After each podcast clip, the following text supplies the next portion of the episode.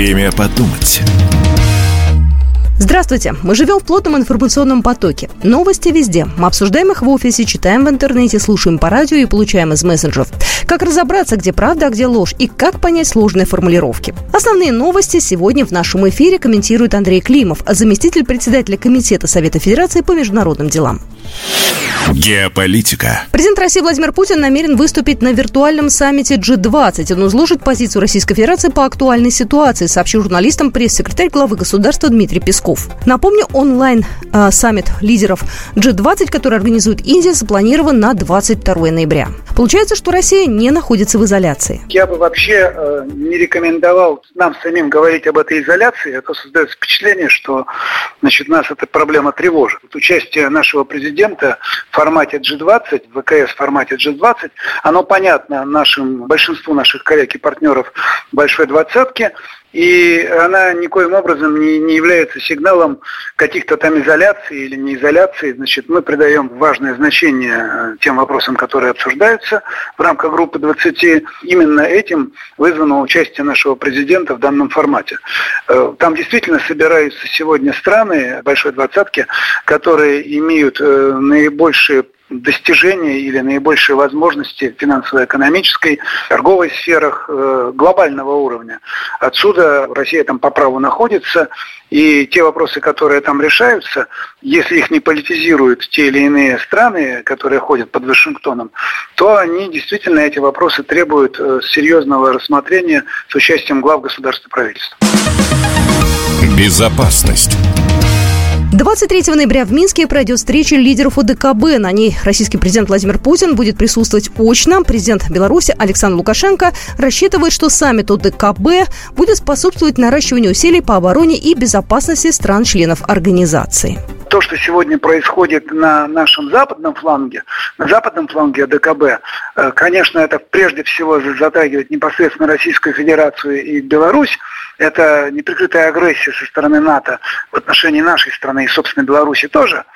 Э, Причем э, в отношении нашей страны она идет силами украинского режима с территории бывшей Украинской ССР. Мы прекрасно понимаем, что Вашингтон и его подвижники, они же собираются дестабилизировать ситуацию не только там, но и на Кавказе, между прочим, и э, в Центральной Азии. Мы это прекрасно понимаем. Поэтому такого рода консультации, они очень важны. Курс на укрепление ОДКБ, на повышение его эффективности – это очень своевременный и важный курс. Президент России Владимир Путин заявил, что Москва и Пекин направляют усилия на решение важнейших международных проблем, чтобы способствовать построению более справедливого миропорядка. Российский лидер направил приветствие участникам диалога партии «Единая Россия» и Коммунистическая партия Китая. Тут важно еще и то, что помимо приветствия со стороны главы нашего государства, мы, как участники э, вот этого диалога российско-китайского, традиционного, уже десятого, получили также приветствие от Си Цзиньпина что само по себе очень знаково. Но хочу вас уверить, что э, когда мы планировали это мероприятие, то менее всего учитывали, так сказать, график поездок э, уважаемого Си Цзиньпина по миру. Это просто, еще раз повторяю, это десятое, в этом смысле юбилейное наше заседание. Никаких привязок там к каким-то событиям в США или где бы то еще в мире не было. Но вот мы обсуждали очень широкий круг вопросов, э, реально очень широкий круг вопросов, связанный и с двухсторонними отношениями, и с той турбулентностью, которая сложилась в мире, и о том, как нам совместными усилиями строить новое, более справедливое, более безопасное будущее для всего человечества. То, что этот разговор шел, причем очень доверительный разговор, очень полноценный, очень масштабный, говорит о том, что э, наше значит, всеобъемлющее стратегическое партнерство э, продолжается и будет продолжаться.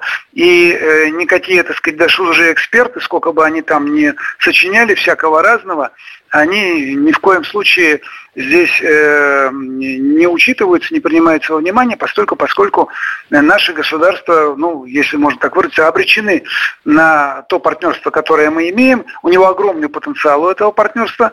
И мы договорились о том, э, каким образом построить нашу дорожную карту, чтобы обеспечить этому партнерству еще и широкую общественно-политическую поддержку, в том числе методами народной дипломатии, партийной дипломатии, парламентской дипломатии и так далее. Погранслужба Финляндии закрыла 5 КПП на границе с Россией под предлогом потока просителей убежища. Однако это не помогло финнам спастись от нелегалов. То, что произошло, говорит об уровне мышления э, наших финских соседей. э, на самом деле они сами себе плодят проблемы. Вне всякого сомнения там открывать, закрывать пограничные переходы относятся к их компетенции, но те, кто это решение э, реализовывал, да, они на самом деле наносят очередной удар по финскому государству, его народу и своему будущему.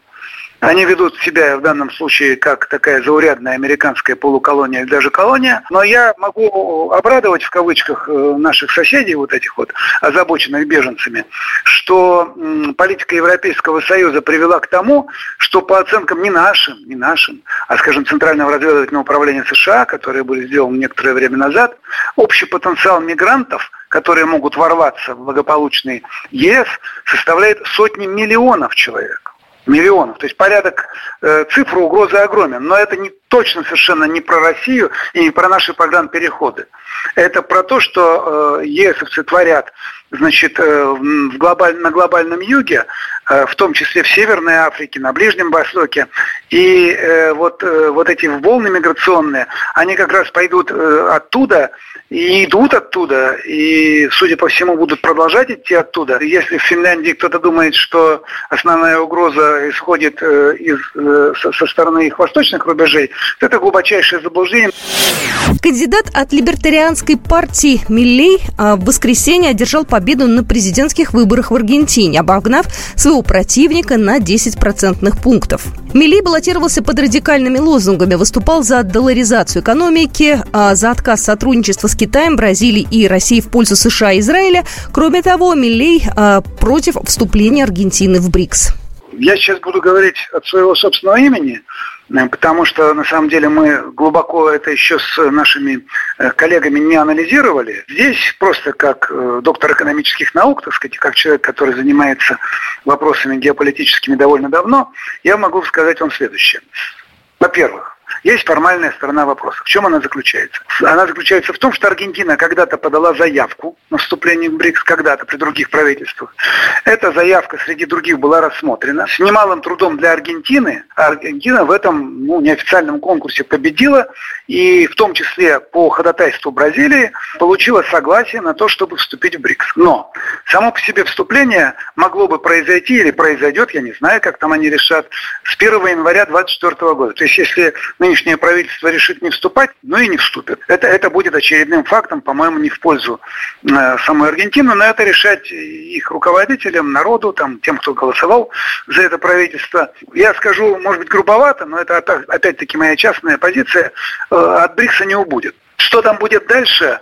Э, Все-таки есть разница между словами политических деятелей, предвыборных э, обещаний и тому подобных виртуальных вещей и делами, а дела могут быть другими, я не знаю пока. Но из всего того, что я слышу, думаю, что череда испытаний Аргентине может продолжиться.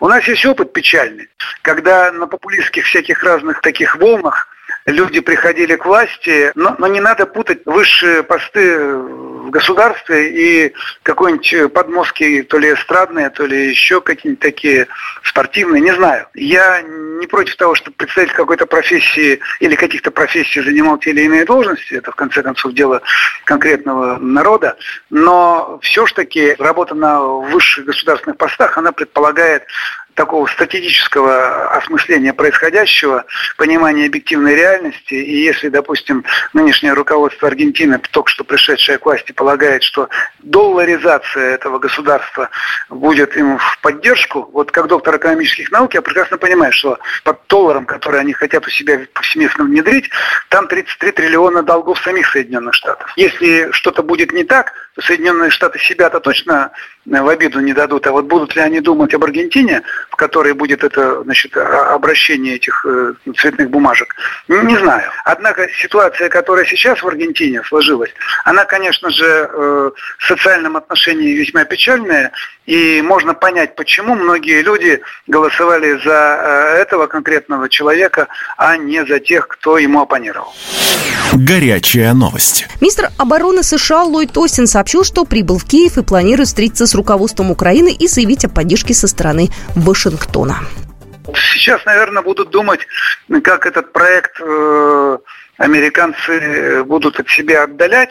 И они, наверное, хотят проинструктировать свою там киевскую хунту, как вести себя в этих случаях. Это не значит, что американцы вдруг неожиданно полюбили Российскую Федерацию или прекратили свои агрессивные нападки на нас. Нет, это означает, что в сложившейся ситуации Соединенным Штатам Америки лучше э, каким-то образом изменить сценарий Э, вот этот свой э, украинский или на какие-то другие, или сделать так, чтобы э, вот Байден и его команда не подпадали под критический огонь за год до своих выборов. Наверное, все будет про это. Но какими словами, как и что, узнаем когда-нибудь, я думаю. Напоминаю, что это была программа «Время подумать». Основные темы сегодня в нашем эфире комментировал Андрей Климов, заместитель председателя Комитета Совета Федерации по международным делам. Программа произведена по заказу телерадиовещательной организации Союзного государства. Время подумать.